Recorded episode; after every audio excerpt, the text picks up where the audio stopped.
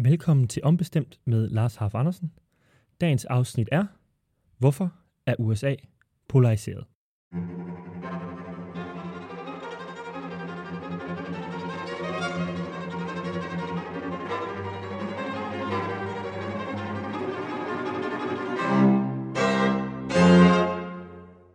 Det amerikanske præsidentvalg år 2020 er færdigt nu, og øh, det er nu klart, at det blev Joe Biden og Kamala Harris, og det er også klart, at Donald Trump er ude som præsident nu. Han kan stadig nå, som vi har beskrevet i det sidste afsnit af Historien Fortsætter, at lave en masse ravage, men det er efterhånden sådan usandsynligt, det vil lykkes for ham. Men den ekstreme polarisering, vi ser i den hele vestlige verden, og i særdeleshed i USA, er der stadigvæk. Tilbage i starten af året, så skrev Ezra Klein den bog, der hed Why We're Polarized. Den her bog var en enormt interessant bog, fordi at den så på, som navnet antyder, hvorfor amerikanerne var endt med at blive et så polariseret land. Og hvor de fleste af os, når vi forsøger at forstå de her ting, øh, forklare dem politisk, at det er for eksempel på grund af, at immigrationen øh, fik amerikanerne til at blive højorienteret, eller fordi folk var øh, træt af politisk korrekthed, eller på grund af, at folk havde økonomisk øh, øh, problemer, som de mente ikke blev løst, så ser den her bog meget mere strukturelt på problemet og siger ligesom, hvad er det for nogle incitamentstrukturer, de to store partier har, og hvordan vil det føre til større polarisering. Den her bog var meget overbevisende for mig, og jeg vil derfor bruge nogle af pointerne herfra og fra andre steder til at prøve at snakke om nogle af de strukturer, der gør, at amerikanerne er endt der, hvor de er endt, og se på, ligesom, hvordan man både strategisk og moralsk kan overveje nye måder, man skal indrette samfund strukturelt for at få en mere sammenhængende politik. Og måske endnu mere, hvordan man får en mere sammenhængende befolkning.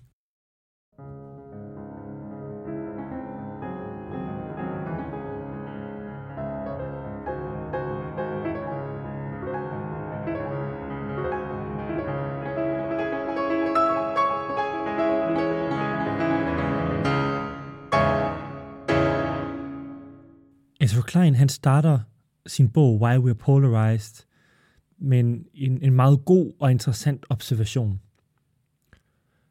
Han snakker om, at vi har, vi har talt om, hvor underligt det hele var i 2016. En af de ting, vi har talt mest om, det er, hvordan det her det virker som, det virkede i 2016 som et totalt nedbrud af systemet. Men det, der egentlig var mest interessant i 2016, det var ikke, hvor meget det hele var nyt, men hvor meget det hele var det samme, som det altid havde været. På trods af, at den amerikanske præsidentkandidat Donald Trump havde kaldt mexikanere for voldtægtsforbrydere, øh, som snakkede om, øh, at han kunne slippe afsted med at lave seksuelle overgreb på kvinder, fordi han var kendt, som altså, kaldte øh, hæren for en flok tabere og hånede krigsveteraner. Alle de her vanvittige ting han sagde alle de her vanvittige ting, han gjorde, angreb på pressen, alt det her. Og så endte valget mere eller mindre, sådan som alle valgene i USA ender. Det endte ikke med, at han fik et kæmpe flertal, og det endte heller ikke med, at han mistede en masse stemmer. Han klar, altså det mest overraskende var bare, at på trods af alt det her, så var det et USA, der var delt mere eller mindre lige ned i midten. På mange måder handler det altså ikke så meget om at forstå, hvorfor folk kan gå ind for øh, den her politik eller den her politik, men det handler i meget højere grad om at forstå, hvorfor at et politisk parti, som f.eks. republikanerne, kan lave så meget om på deres politiske holdninger, og det samtidig laver så lidt om på, hvem der stemmer på dem, og hvem der ikke gør. En af de mest interessante ting øh, ved den polarisering, der er foregået i USA, er, at den i høj grad er negativ. Øh, og det er ikke en negativ i den forstand, at øh, den er dårlig, men at meget mere end at det amerikanske samfund er begyndt at elske deres eget parti, så handler den her polarisering om, at amerikanerne er begyndt at hade hinanden meget mere. I, ifølge undersøgelser, så har der været et lille fald i, hvor godt amerikanerne kunne lide deres eget parti siden 80'erne, men et kæmpe fald i, hvor godt vurderer, hvor, hvor, øh, hvor gode mennesker vurderer vi, den anden side er. Grundlæggende handler det her om vores naturlige stammementalitet. At vi vil som mennesker altid have en tendens til at dele os op i grupper, øhm, og de her grupper, de er til dels identitetsgrupper, ikke? Altså, hvor at vi, øh, vi finder vores identitet i at være en del af en gruppe, og i at beskytte vores egen gruppe. Øh, tit i politik vil vi gerne forklare, øh, hvordan folk opfører sig med, med egoisme. Man siger øh, for eksempel, at de rige vil have skattelettelser af egoistiske årsager. Øh, eller de fattige vil gerne øh, have øh, højere øh, arbejdsløshedsunderstøttelse af egoistiske årsager. Men der er en fundamental fejl ved den her, øh, ved den her ved at se på det som egoisme, nemlig det, at for den enkelte rige person kan det ikke rigtig betale sig at donere penge for at få nedsat skatten. Men det kan betale sig for dem som gruppe, og det samme med øh, de arbejdsløse.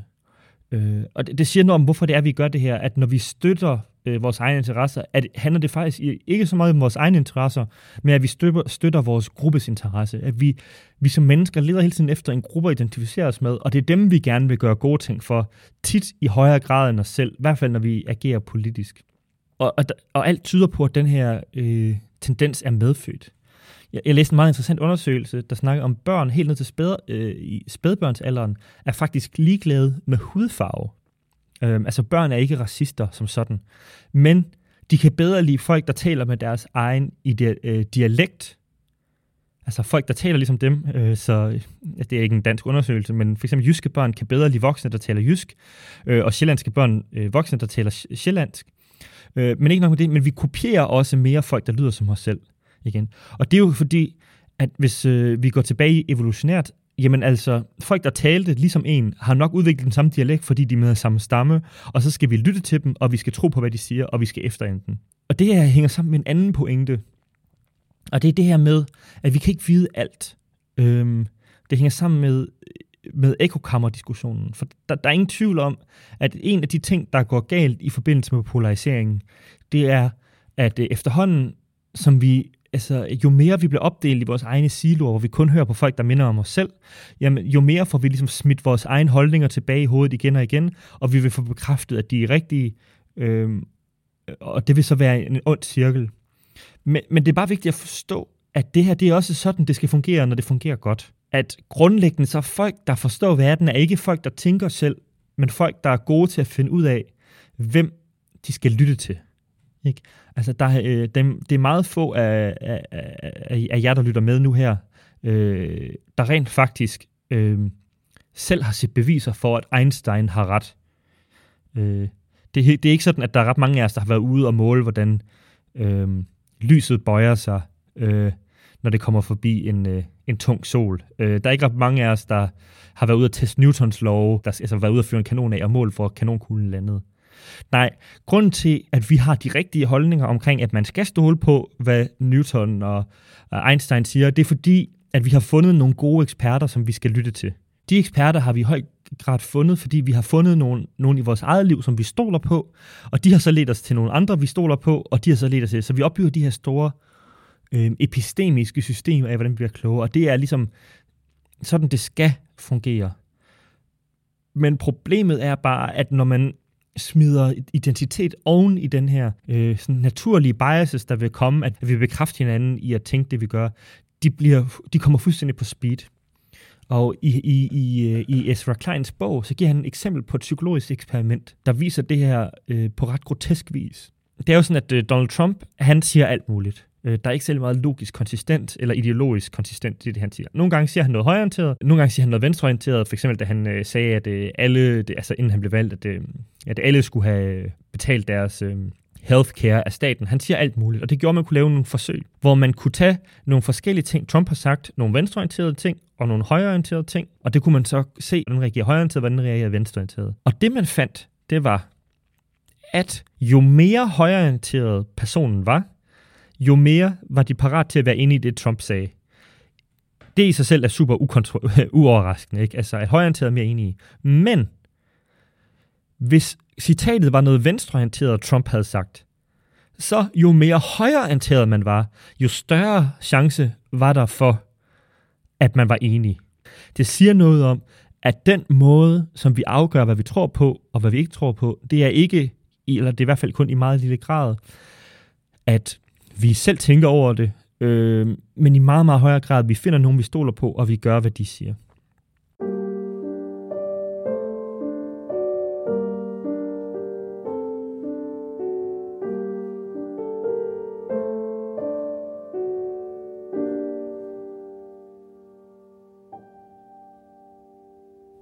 Problemet med de forklaringer, jeg har givet indtil videre, er, at de er universelle.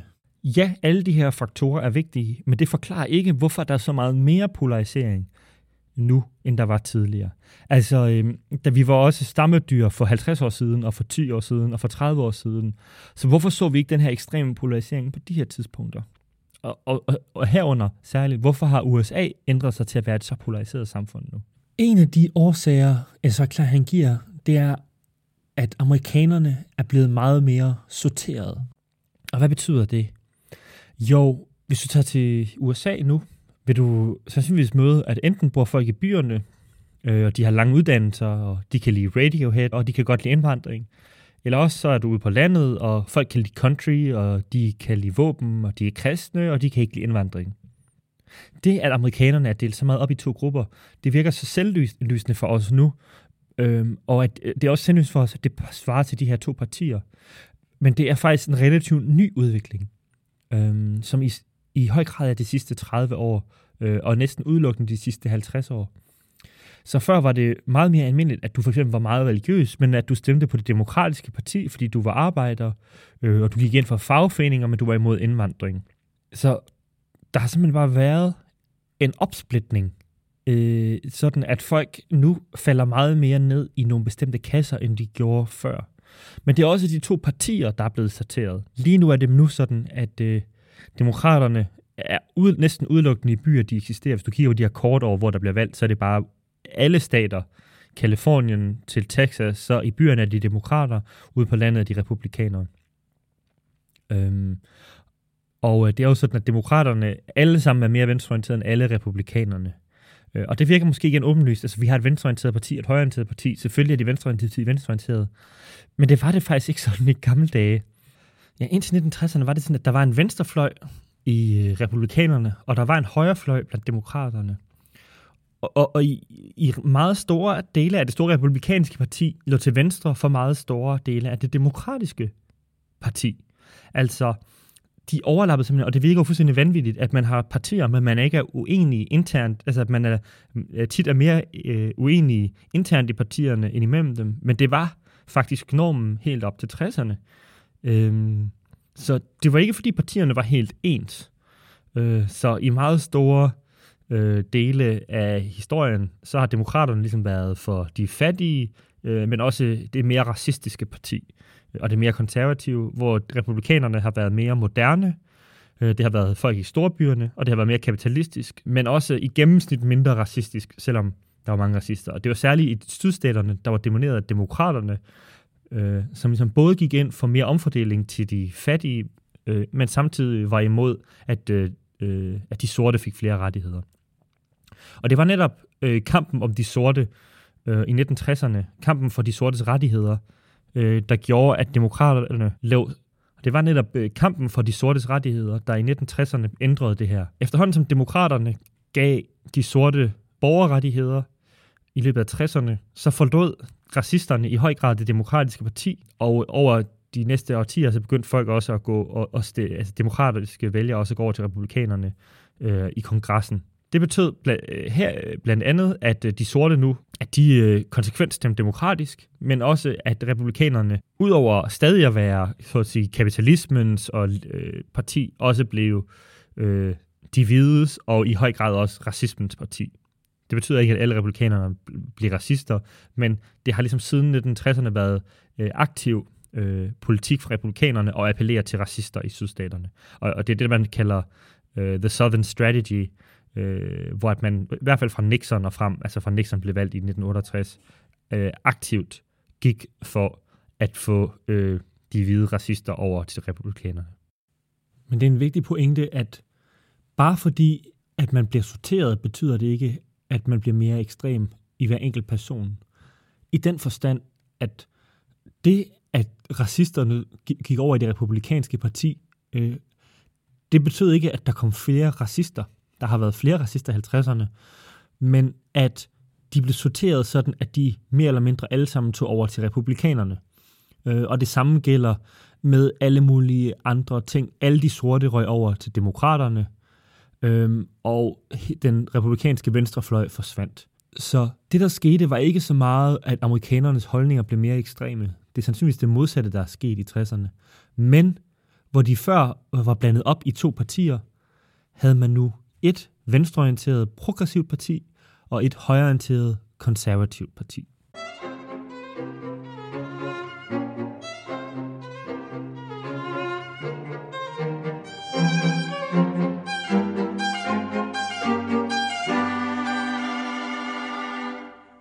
selvom vi altid snakker om det amerikanske system som et topartisystem, så har det historisk set næsten altid været et etpartisystem.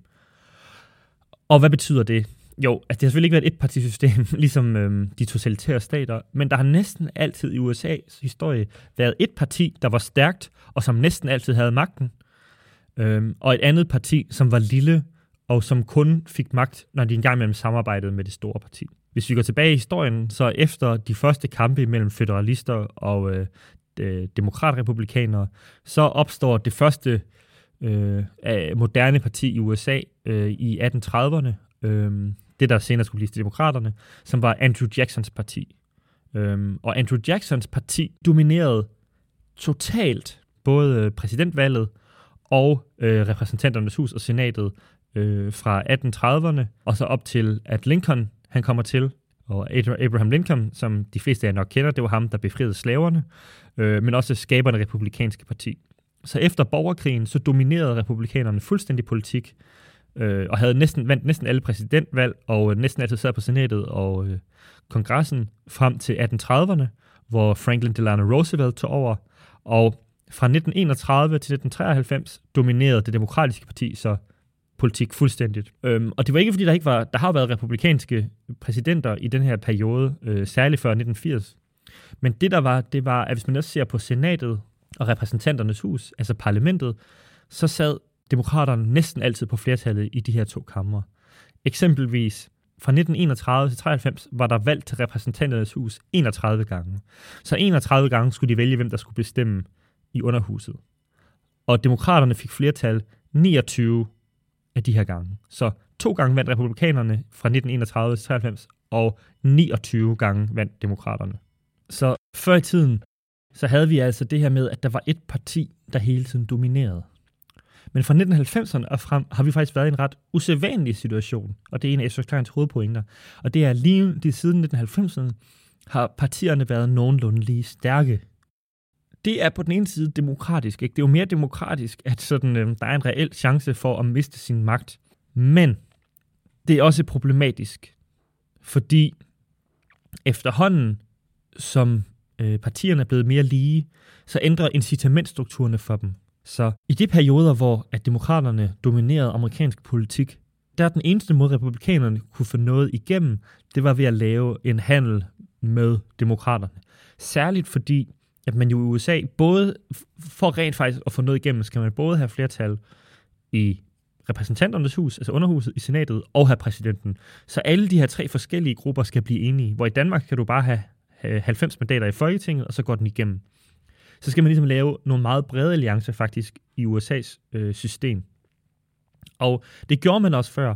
Det, der ofte skete, det var, at demokraterne manglede nogle, nogle stemmer i et af de her, øh, enten i senatet eller i øh, repræsentanternes hus, og så øh, lavede de en handel med en øh, republikansk senator fra, lad os sige, øh, Nebraska, og sige, okay, hvis du stemmer for det her, så får du en militærbase til Nebraska. Og det er jo selvfølgelig en form for korruption. Øh, men det gjorde også, at man rent faktisk kunne lave brede kompromiser. Men nu, hvis nogle republikanere går over og støtter demokraterne, eller demokraterne støtter republikanerne, så kan det betyde, at, demok- at øh, for eksempel præsidenten bliver en succes, altså at Trump bliver en succes, eller Biden bliver en succes, og dermed så øh, mister de chancen for at vinde præsidentvalget næste gang. Så det, at politik er meget mere tæt, har gjort, at det er blevet meget mere et nulsumsspil, hvor de skal prøve at ødelægge hinanden. En anden ting, en anden ting der har ændret sig, som Ezra Klein nævner, det er, det, med, det er penge i politik. Så jeg tror tit, når vi tænker på penge i politik, så tænker vi på korruption. Vi tænker på store øh, pengeinteresser, at vi forestiller os øh, en forretningsmand, der kommer med en stor bunke øh, rene øh, pengesedler, giver dem til en kongresmand, og får så det igennem, han vil indføre. Øhm, og den her slags øhm, penge, de eksisterer stadigvæk i politik. Altså, store firmaer giver masser af penge, og Wall Street giver masser af penge til politikerne, øh, for at få politik igennem. Øh, og nogle gange, øh, det er sjældent, det er decideret korruption, men rigtig tit er det de her sådan, øh, at man ligesom bruger sin økonomiske magt til at få ting igennem det politiske system, som er en fordel for en. Men det, der sker i større og større grad, det er, at de her store donorer, øh, altså firmaer, fagforeninger, lobbyister, de fylder mindre og mindre, og små personlige donationer fylder mere. Øh, hvad hedder det? Bernie Sanders og Alexander Ocasio-Cortez og sådan nogle. Øh, men så også Trump har fået enormt store personlige øh, donationer fra almindelige mennesker, og de praler meget med det her, det kan man jo godt forstå. Det er jo meget pænere. Men det har også en negativ side, og det er, at øh, det fører til mere polarisering. Så hvor big money donors, altså penge fra fagforeninger og fra store firmaer, det kan føre til korruption. Så problemet med, med de her små donationer, det er, man giver ikke en donation til en politiker, som er god til at lave kompromiser. Dem, der får mange donationer, er de meget ideologiske politikere, og dem, hvor folk hører dem snakke og holde dundertaler og bliver rørt af det. Ikke? Det er et ideologisk, øh, identitetsmæssigt statement at give penge til en politiker, hvis du gør det med dine egne penge. Og det giver en incitament til at lave mere og mere ekstrem politik og lave færre og færre kompromiser, fordi hvis øh, en meget ekstrem højre politiker laver et kompromis med demokraterne, jamen så vil han få færre penge fra de her små persondonationer, fordi at de mest øh, ideologiske republikanere ikke vil kunne lide ham mere.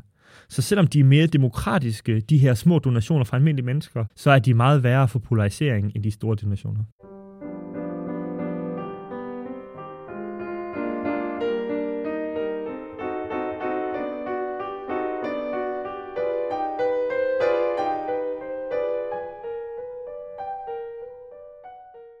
Selvom de her øh, faktorer har en effekt på både højre og venstre side i det amerikanske system, så er det også et faktum, at republikanerne er blevet meget mere ekstreme, end demokraterne er blevet. Det bedste eksempel på det her, det er nok, at i USA, så havde man et government lockdown. Altså sådan en ret voldsom ting, hvor et politisk system kunne blive, var så uenig med sig selv, at øh, man ikke engang laver et budget. Altså at øh, folk, der arbejder for staten, ikke får løn mere. Altså sådan, altså, det svarer til ikke at få en finanslov, men hvor man heller ikke laver en provisorisk finanslov. Det er ligesom et totalt stop af systemet.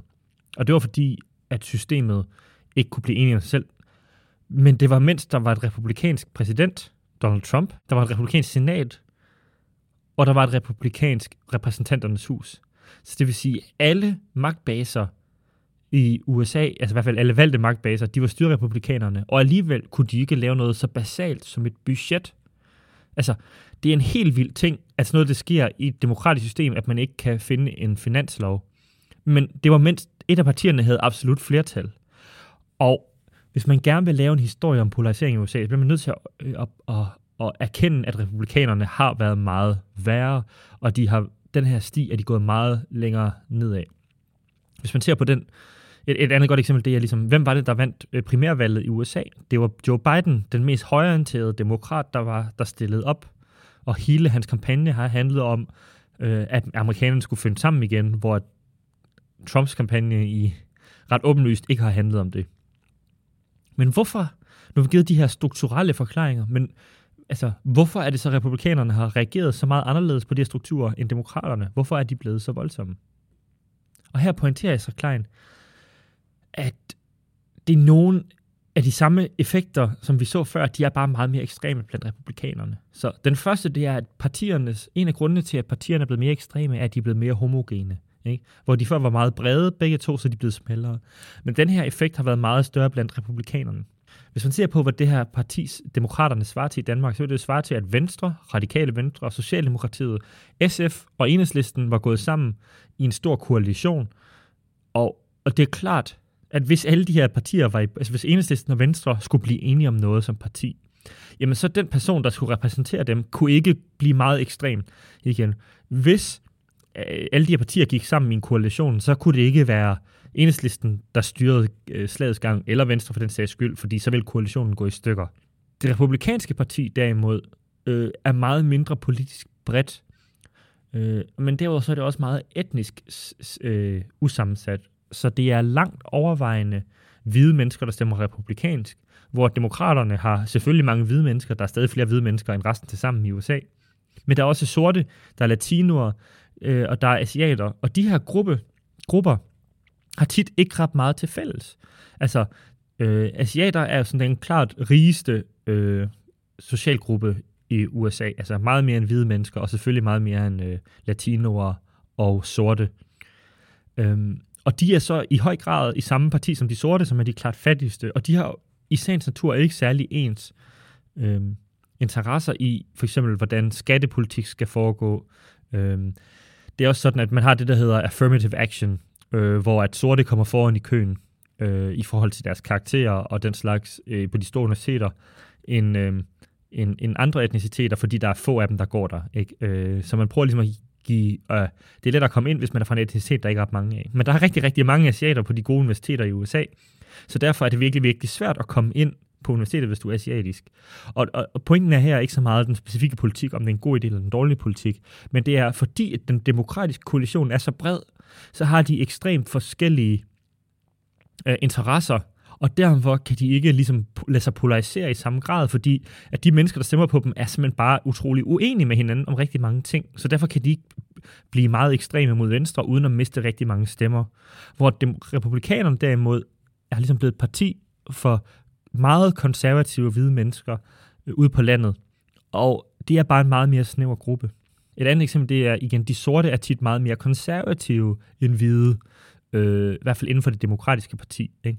Så øh, rigtig mange, det var de sorte, der i høj grad gjorde, at Biden blev valgt over de mere venstreorienterede kandidater. Øh, fordi sorte vælgere tit er mere pragmatiske end hvide vælgere, men også fordi sorte mennesker typisk i det demokratiske parti er mere konservative, de er mere kristne, de er mere værdipolitisk højorienterede. Øh, de går ind for, i meget høj grad ind for traditionelle værdier. Øh, så derfor mange af de meget venstreorienterede kandidater, særligt Bernie Sanders og Elizabeth Warren, havde ikke særlig stor opbakning blandt de sorte. Og igen, hvis partiet kun bestod af hvide venstreorienterede amerikanere, så havde det ikke været Biden, der havde blevet valgt, så havde det været en mere venstreorienteret kandidat. Men fordi det også inkluderede de sorte, så blev det en mere højorienteret kandidat. Så demokraterne har af strukturelle årsager ikke kunne følge med republikanerne i polarisering.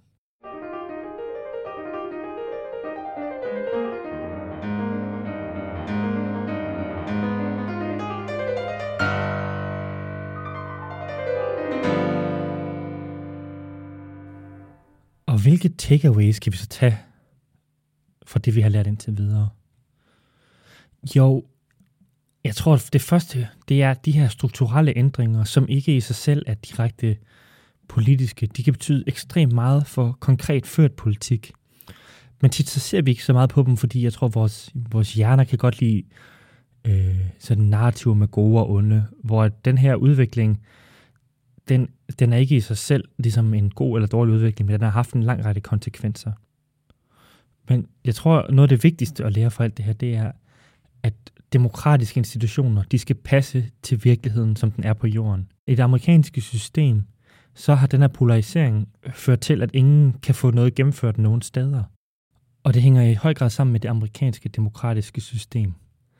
Det er lavet til en anden tid, og det er lavet sådan, at man vil gerne undgå, det, altså meget af det amerikanske system er lavet for at undgå øhm, demagoger og diktatorer kan tage over.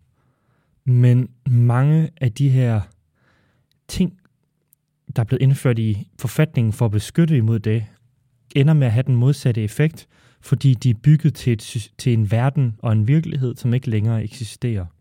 Ideen i hele det amerikanske system, det er, det er så svært at få noget igennem, at man bliver nødt til at lave brede koalitioner, for at det virker. Og ideen er, at hvis man gør det, så det vil betyde, at folk bliver tvunget til at tænke upartisk og ikke dele sig op i partier, øh, men i stedet for vil lave brede koalitioner.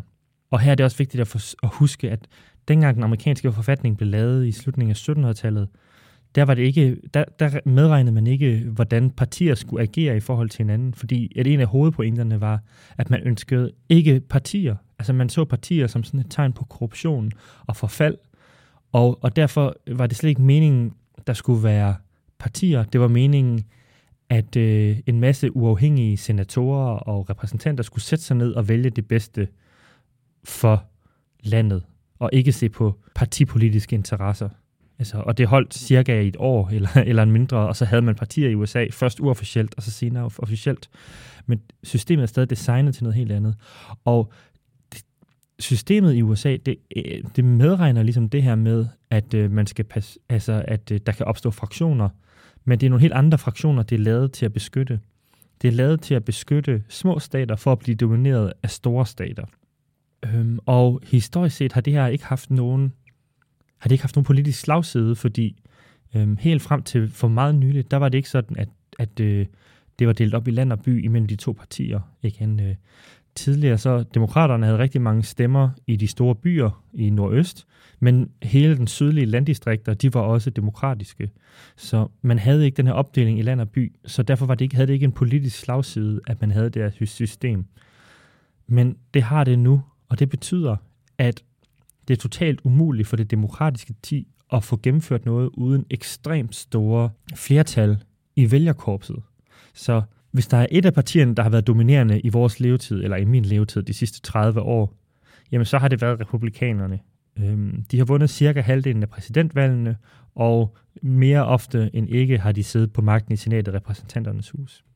Men hvis man rent faktisk ser på, hvor mange der stemmer til præsidentvalget, så er de otte valg, der har været i min livstid, livstid har demokraterne fået øh, flertal øh, i stemmer syv ud af otte gange, men på grund af det her gamle valgsystem, så bliver de ikke indsat. Øhm, og igen, det her det er ikke på grund af, det her system er her ikke på grund af en eller anden form for forsøg på diskrimination, ligesom så meget andet, der ikke fungerer i USA, men derimod fordi, at det er et gammelt system, man ikke har opdateret.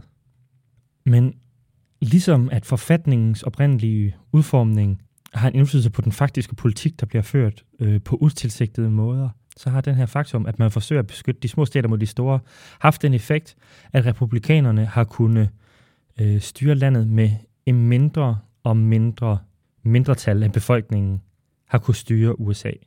Og det her, det er ikke bare demokratisk problematisk, men det har også en farlig, øh, dynamisk øh, problematik i sig, og det er en af de ting, Klein han afslutter bogen med at sige, jamen altså, at jo mindre en koalition republikanerne skal have for at kunne lede landet, jo mindre behøver de at appellere til andre vælgere. Og det vil så også betyde, at de vil blive mere og mere homogene i sin gruppe, og det vil betyde, at træde uden for den her homogene tankerække og tankemåde kan blive ekstremt farligt for de enkelte politikere.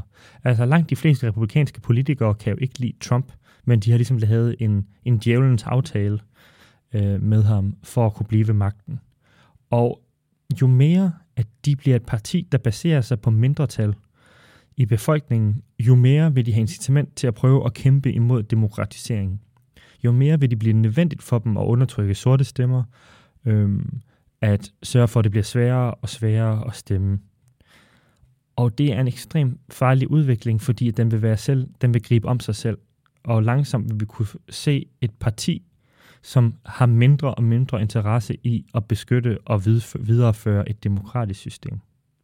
Det er en ekstremt farlig udvikling, og den er på ingen måde blevet løst af, at Joe Biden han er blevet valgt til præsident øh, som den nye præsident. Republikanerne vandt i høj grad mange af de her små stats, øh, de her flertal i staterne, der betyder, at valgdistrikterne kan de lave om nu, sådan at de bliver favoriseret de næste 10 år i at skulle blive valgt.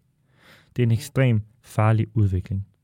Og alt det her, det viser, at selvom forfatningen i USA er skrevet med nogle gode intentioner om at undgå faktisk meget præcis nogle af de dynamikker, vi har lige nu, så har den samtidig lavet i en anden tid, hvor der var andre dynamikker på, på spil, hvilket betyder, at mange af de ting, der blev lavet for at beskytte befolkningen mod demagoger, er nu det, der giver dem magt. Og det viser den brede sandhed. Hvis systemet skal overleve, skal det være relevant for den verden, folk rent faktisk lever i. Og det amerikanske valgsystem er lavet til en anden verden. De store kløfter i USA nu er ikke imellem store og små stater, de er imellem land og by, og de er imellem politiske partier. Så når man bliver valgt som republikansk senator af Nebraska, var man tidligere hovedsageligt fra Nebraska og sekundært republikaner, hvor at nu er man primært republikaner og sekundært fra Nebraska. Og det her det er vigtigt, fordi det betyder, at den beskyttelse, der er af små stater, er ikke relevant mere. Når man ser på og spørger øh, amerikanerne selv, hvor de har fokus på politisk, så er det højre og venstre, republikanere og demokrater. Det er ikke, er jeg fra New York eller fra Kansas. Og derfor er det vigtigt, at man får et system, der afspejler de kløfter, der rent faktisk er. Et system, der ikke rent faktisk formår at lave en rimelig magtbalance imellem de interessenter i samfundet, der er. Det vil blive et fundamentalt usikkert system, for der vil være magtfulde grupper, der har interesse i at prøve at vælte dem. Og holdbare samfund kommer ikke af, at det er de gode, der har magten, men at det lykkedes at lave en magtbalance imellem samfundets grupper og det, de ønsker. Og hvis ikke demokratiske systemer formår at lave den her balance, så vil fremtiden for demokratiet se meget sort ud.